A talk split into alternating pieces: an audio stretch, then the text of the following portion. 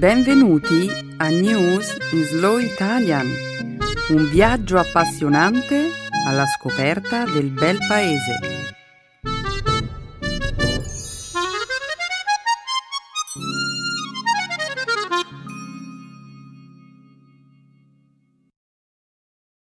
Oggi è giovedì 23 marzo 2017. Benvenuti a una nuova puntata di News in Slow Italian. Un saluto a tutti i nostri ascoltatori.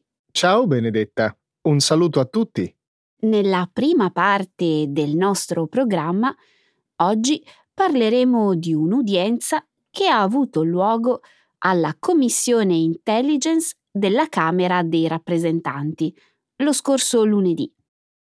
L'udienza ha confermato lo svolgimento di un'indagine volta ad accertare l'ipotesi di un'ingerenza della Russia nelle elezioni presidenziali statunitensi dello scorso anno, così come una serie di sospetti relativi all'esistenza di contatti tra alcuni collaboratori del presidente Trump e il governo russo. Commenteremo poi il primo dibattito televisivo presidenziale francese che ha avuto luogo lo scorso lunedì sera. Vedremo inoltre i risultati di uno studio pubblicato lo scorso giovedì sulla rivista Nature, che rivela come la sopravvivenza della grande barriera corallina sia gravemente minacciata dal cambiamento climatico. E infine, per concludere questa prima parte della puntata di oggi, su una nota più leggera, commenteremo un video nel quale un rabbino, un sacerdote e un ateo discutono di filosofia mentre fumano della marijuana. Benedetta, io ho visto il video e mi è sembrato davvero divertente, ma che c'entra con l'attualità?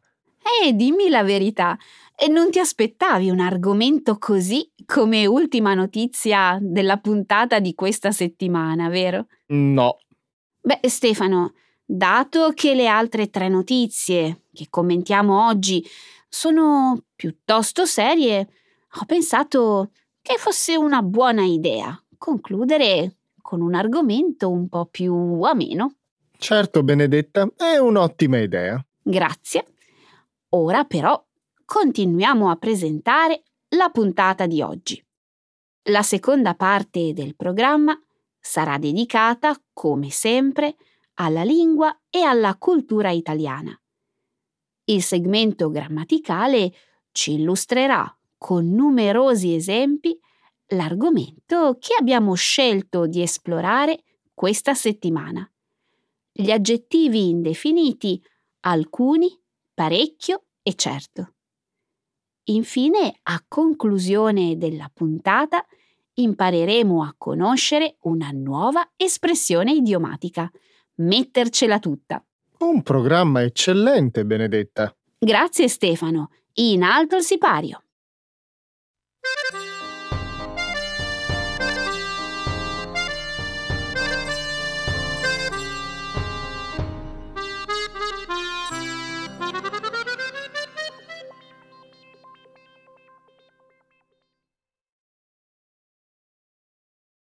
Stati Uniti.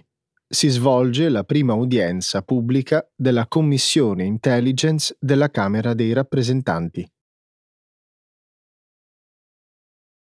Lo scorso lunedì, il direttore dell'FBI, James Comey, ha confermato pubblicamente lo svolgimento di un'indagine volta ad accertare l'ipotesi di un'ingerenza della Russia nelle elezioni presidenziali statunitensi dello scorso anno, nonché una serie di sospetti relativi ad eventuali contatti tra Mosca e alcuni collaboratori del presidente Trump.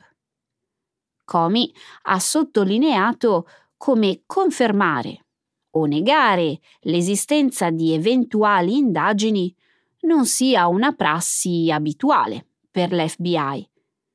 Tuttavia ha specificato che in circostanze particolari e nel caso ciò corrisponda all'interesse pubblico, l'agenzia è disposta a commentare pubblicamente tali temi.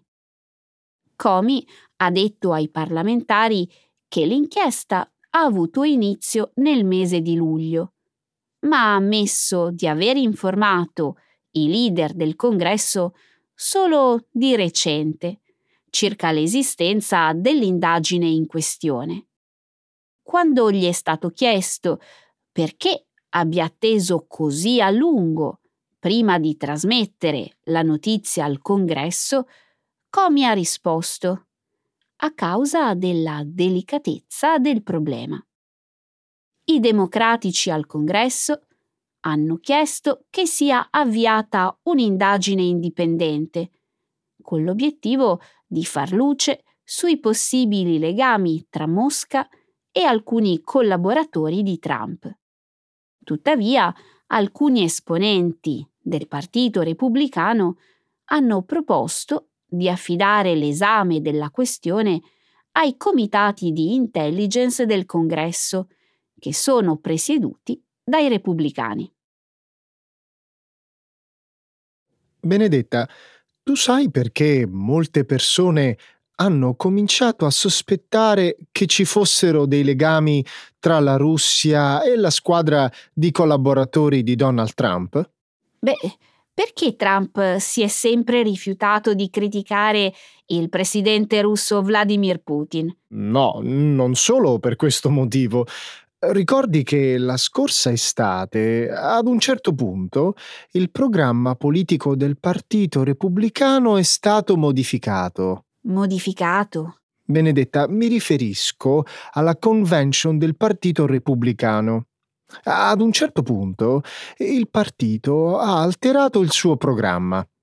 La modifica in questione, una proposta di emendamento sulla fornitura di armi difensive all'Ucraina, un fatto questo che non poteva certo piacere alla Russia. Bene, pensa che l'emendamento in questione non è stato incluso nella versione definitiva del programma elettorale del partito.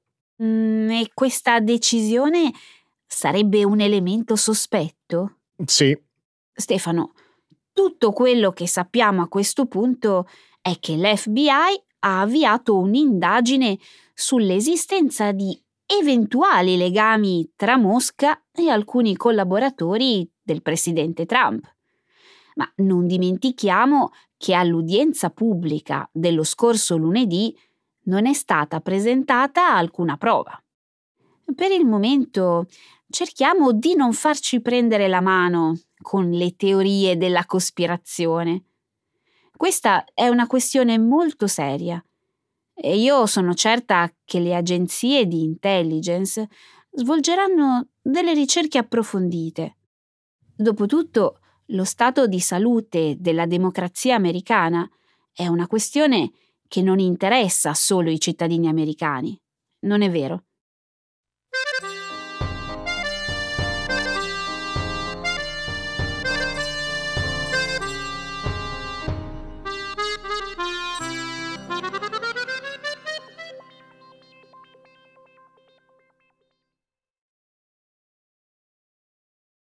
I candidati alla presidenza francese discutono nel primo dibattito televisivo. Nel corso di un dibattito televisivo trasmesso lunedì sera, i cinque principali candidati alla presidenza francese si sono scontrati su una serie di temi come l'immigrazione, l'economia e il ruolo della Francia nel mondo. Gli scambi di battute più aspri hanno avuto luogo tra il centrista Emmanuel Macron e la leader dell'estrema destra Marine Le Pen, i due candidati attualmente in testa nei sondaggi. Le Pen ha accusato Macron di sostenere il Burkini il costume da bagno che copre completamente il corpo, abitualmente indossato da alcune donne di religione musulmana. E Macron, a sua volta, ha replicato, accusando la sua rivale di aver creato una frattura all'interno della società francese e di aver generato un clima di ostilità nei confronti della popolazione musulmana residente nel paese. Le Pen, le cui proposte economiche hanno raccolto numerose critiche, propone una economia patriottica e una serie di misure protezionistiche a favore delle imprese francesi. François Fillon, il candidato conservatore, attualmente coinvolto in un'indagine giudiziaria, ha detto che il programma promosso da Le Pen, nel caso venisse realizzato, causerebbe il caos nell'economia. Diversi sondaggi, realizzati dopo il dibattito, indicano Macron come il vincitore e collocano Le Pen e Fillon al secondo posto, in una condizione di parità. I due candidati della sinistra, Jean-Luc Mélenchon e Benoît Hamon, si sono piazzati al quarto e quinto posto. Benedetta, il dibattito è durato tre ore e mezzo e, a dire il vero, non ha aggiunto nulla di nuovo a quello che già sapevamo. Le Pen ha ribadito che vuole porre fine all'immigrazione e al multiculturalismo. Macron ha detto di volere un'economia più aperta e un'Europa più forte. Quanto a Fillon, beh, è riuscito a rimanere a galla. I sondaggi post-dibattito hanno confermato quanto indicato dai precedenti sondaggi. La gente è stanca dei candidati che rappresentano l'establishment. Né i socialisti né il Partito Conservatore, che hanno dominato la politica francese per decenni, sembrano avere delle chance di vittoria questa volta. La gente cerca una soluzione diversa ai problemi del paese. Ma davvero Macron o Le Pen rappresentano la soluzione?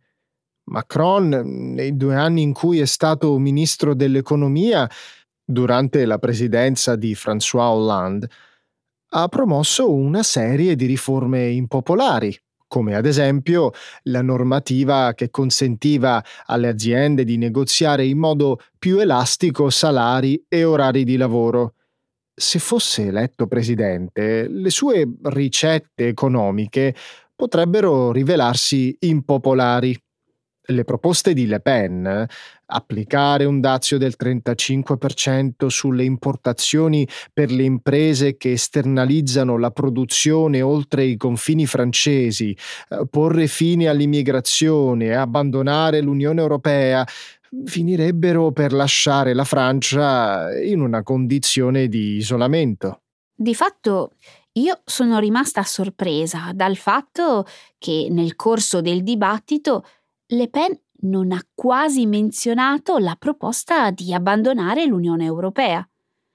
Forse è stata una scelta determinata dalla sconfitta del candidato anti-europeista nelle elezioni olandesi della settimana scorsa.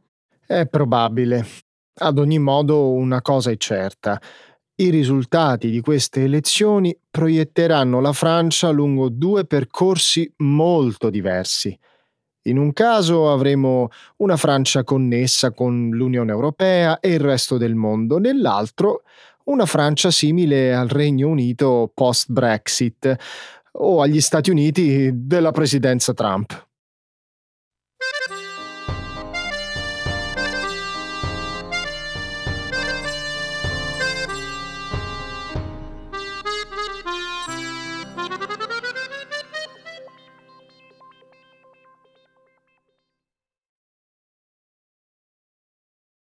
Il cambiamento climatico minaccia la sopravvivenza della grande barriera corallina.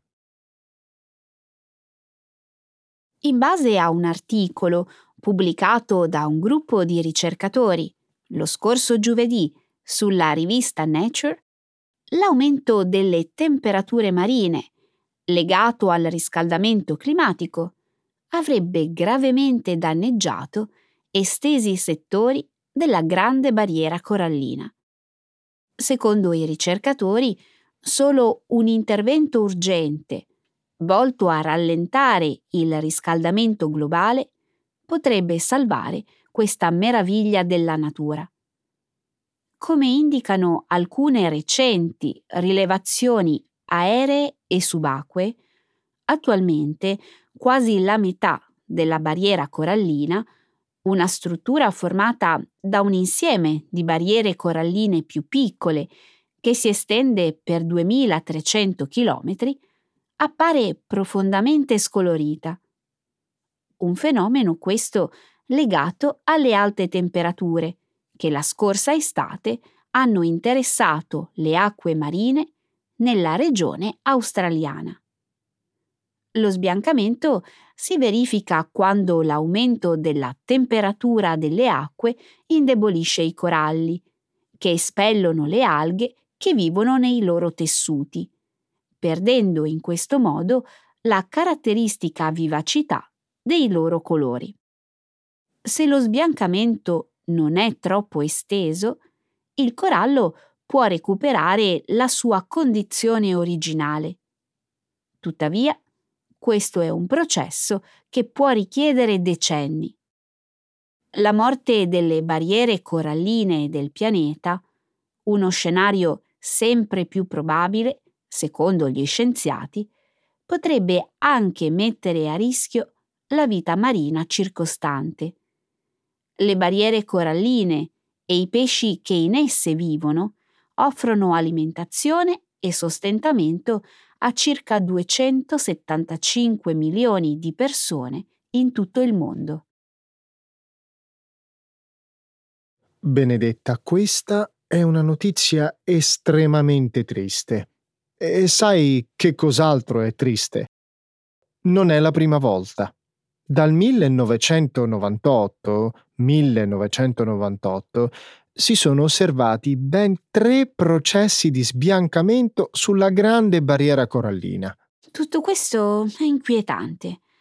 L'autore principale dell'articolo pubblicato su Nature ha detto che non si aspettava di vedere questo livello di distruzione per almeno 30 anni.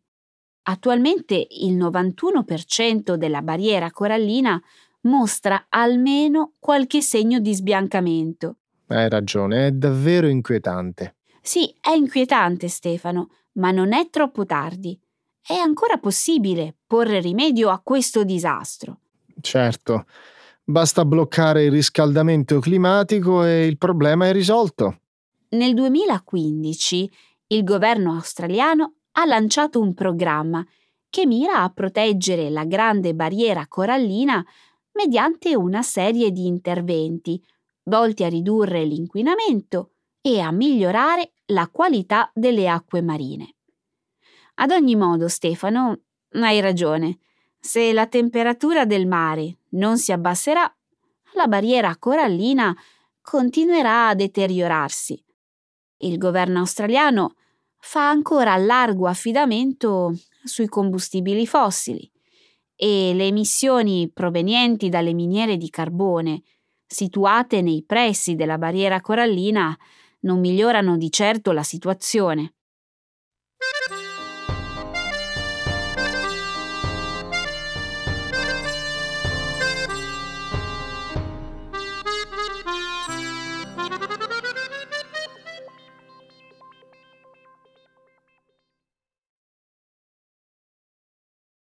Un prete, un rabbino e un ateo discutono di filosofia fumando marijuana.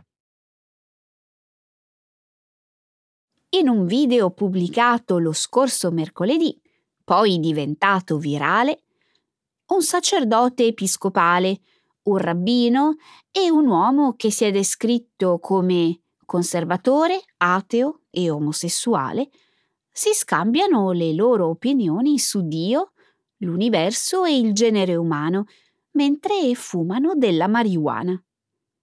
Il video è stato girato nello stato di Washington, dove fumare marijuana a fini ricreativi è legale. Sebbene molto diversi nell'aspetto, i tre uomini sembrano raggiungere una certa sintonia di vedute su una serie di temi e persino sulla possibilità dell'esistenza di un potere superiore. All'inizio del video, l'ateo Carlos Diller, un ex cattolico, descrive la concezione giudaico-cristiana di Dio come folle. Dopo qualche minuto, tuttavia, sembra disposto ad accettare il consiglio del sacerdote, il reverendo Chris Schuller, che lo invita a pensare a Dio come a qualunque altra cosa, con la consapevolezza che l'essere umano non possiede una piena conoscenza delle cose. Nel video il rabbino, Jim Mirel, afferma che alcune delle esperienze mistiche descritte nei testi sacri potrebbero fare riferimento all'uso di sostanze psicotrope. Quando gli viene chiesto se pensa che il fatto che delle persone religiose fumino sia una cosa positiva, Mirel risponde se aiuta le persone a diventare migliori e le stimola a sviluppare una nuova visione della vita, è una cosa molto positiva. Tu hai visto il video, Benedetta? Sì, e immagino che anche tu l'abbia visto, è così? Certo, una conversazione di questo tipo non è una cosa che si vede tutti i giorni. Eh, senza dubbio.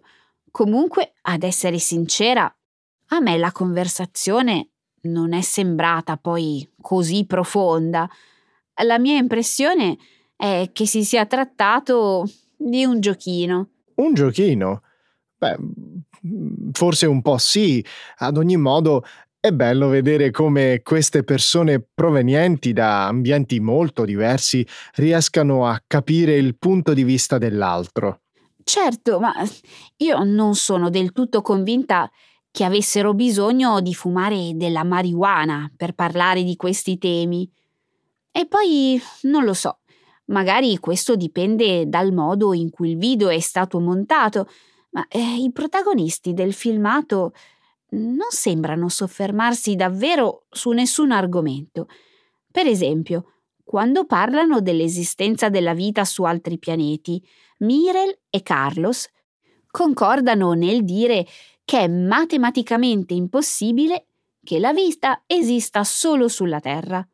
Ma poi passano all'argomento successivo. Beh, il video mostra circa 8 minuti di una conversazione che è durata oltre un'ora. A proposito, eh, lo sapevi che il reverendo Schuller aveva già preso parte in passato a un video pro marijuana? Davvero? No, non lo sapevo. Il messaggio del video è semplice. Dobbiamo amare e accettare le persone invece di giudicarle per il modo in cui scelgono di rilassarsi. È un ottimo messaggio, non ti sembra?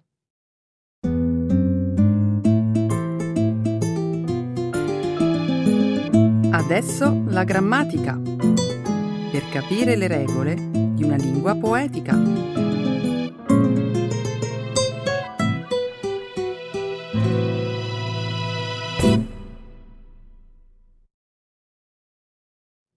The indefinite adjectives. Alcuni parecchio and certo. Lo sapevi che in Italia è stata scoperta l'esistenza di un nuovo esemplare di scoiattolo? Da quanto ho appreso su alcuni giornali, questa nuova specie è imparentata con il comune scoiattolo europeo, lo scoiattolo rosso per intenderci, e vive nei boschi tra la Calabria e la Basilicata. Non conosco bene nessuna delle due specie. Eh, mi puoi dire alcune differenze così da poterle distinguere? E beh, le differenze sono parecchie. Mi basta saperne alcune. Allora, la differenza più evidente è sicuramente il colore. La nuova specie di scoiattolo ha la pelliccia nera con il ventre di colore bianco. Il nome che gli è stato attribuito è scoiattolo meridionale. Sai qual è la cosa più triste? Oh no, neanche il tempo di gioire per una buona notizia che me ne dai subito una cattiva. E certi scienziati temono che lo scoiattolo meridionale sia a rischio estinzione. Oh no, assurdo!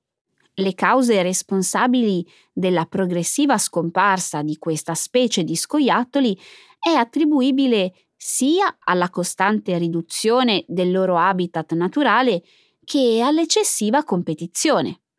Di specie di scoiattoli, infatti, ce ne sono parecchie. Beh, sfortunatamente su certi eventi noi non abbiamo nessun potere. E che intendi? Voglio dire, eh, chi sopravvive è sempre il genere più forte e questa è una regola della natura che noi umani non possiamo cambiare. Questo è indubbiamente vero, ma in questo caso è stato l'uomo a sovvertire le leggi naturali, inserendo nell'habitat dello scoiattolo meridionale alcune specie alloctone. Alloctone? Che cosa significa? Alloctono è un termine usato in biologia per descrivere una specie che si è originata e evoluta in un luogo differente da quello originario per azione umana. Ah sì, è vero. Dunque, quali sarebbero le specie alloctone che stanno minacciando la sopravvivenza degli scoiattoli meridionali? Sono almeno due. La specie dello scoiattolo variabile, proveniente dal sud-est asiatico, e quella dello scoiattolo grigio, originario delle regioni nordamericane. Questo, caro Stefano, non è un problema nuovo per l'Italia. Quello dell'introduzione di specie alloctone? Esatto.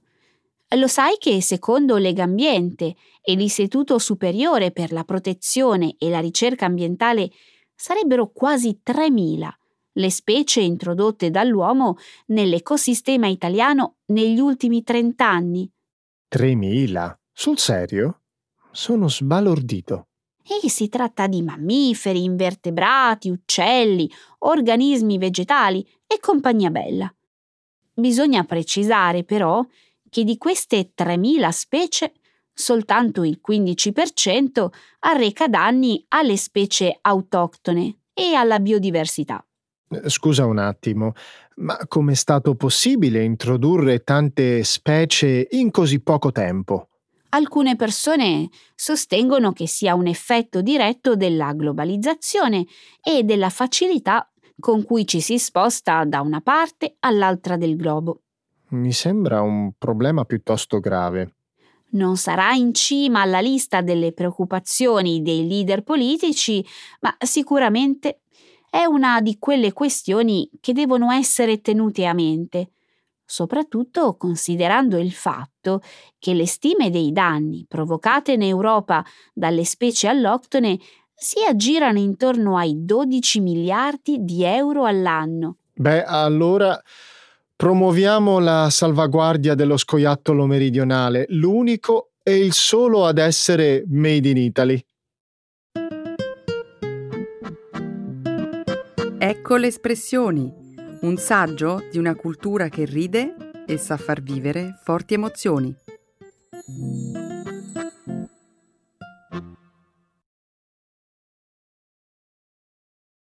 Mettercela tutta.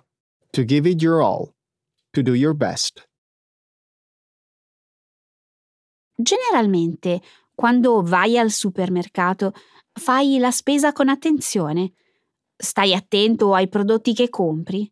Ti riferisci alla data di scadenza oppure alla provenienza e alla qualità dei prodotti alimentari? Beh, a entrambi. Leggi le etichette con l'elenco dei componenti contenuti negli alimenti che vuoi comprare Oppure l'unica cosa che per te conta è il prezzo? Beh, ehm, per quello che mi riguarda, il prezzo ha indubbiamente la sua importanza nella scelta o meno di un prodotto, anche se ce la metto tutta per non farmi influenzare unicamente da questo fattore.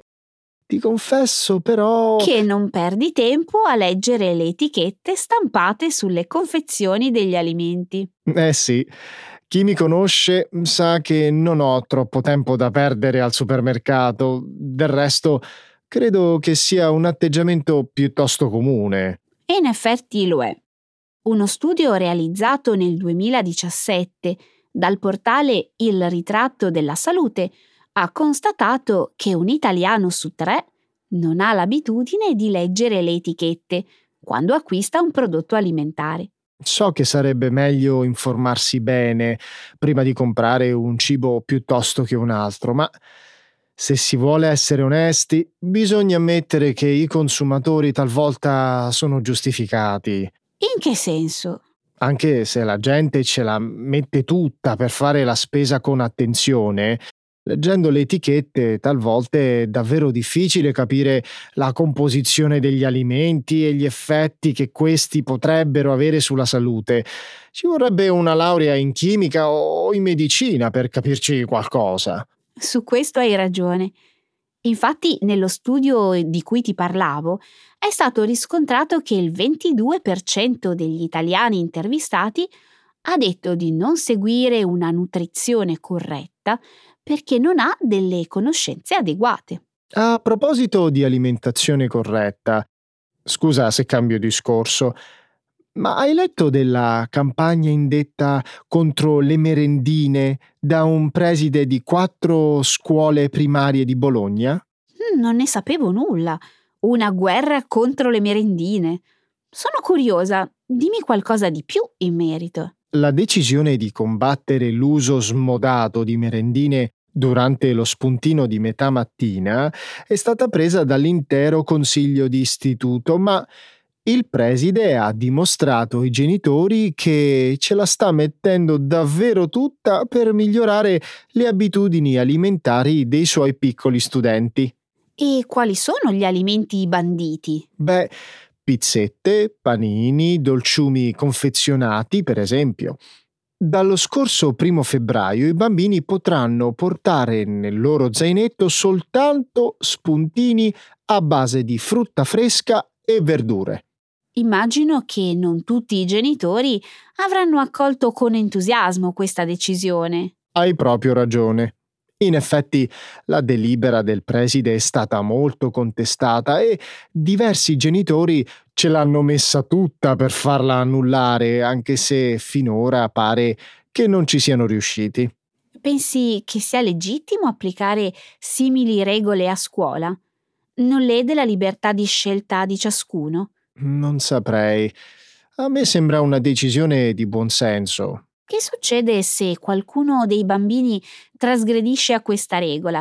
Eh, viene punito? Il preside ha dichiarato che non saranno prese misure disciplinari per ora contro i trasgressori, ma che saranno esonerati dal seguire questa regola solo i casi con patologie riconosciute, che avranno ottenuto prima il parere favorevole del pediatra della comunità. Che ne pensi di questa insolita decisione scolastica di intervenire sull'alimentazione dei loro studenti? Pensi sia giusto imporre agli studenti cosa mangiare? Come genitore saresti contrario o favorevole? Dato che sempre più italiani ignorano le buone regole per una nutrizione corretta ed equilibrata, non è una cattiva idea se le istituzioni scolastiche intervengono direttamente sul benessere dei bambini. Sono pienamente d'accordo con te e lo dovrebbero essere anche i genitori di quei bambini. In fondo si tratta della loro salute. In fondo si tratta soltanto di mangiare ogni giorno frutta e verdura, che male di sicuro non fanno. Dico bene?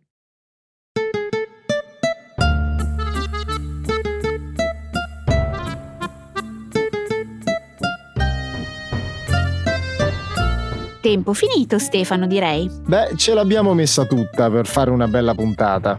E direi che probabilmente ci siamo riusciti. Speriamo di sì. Alla prossima settimana. Ciao a tutti. Ciao.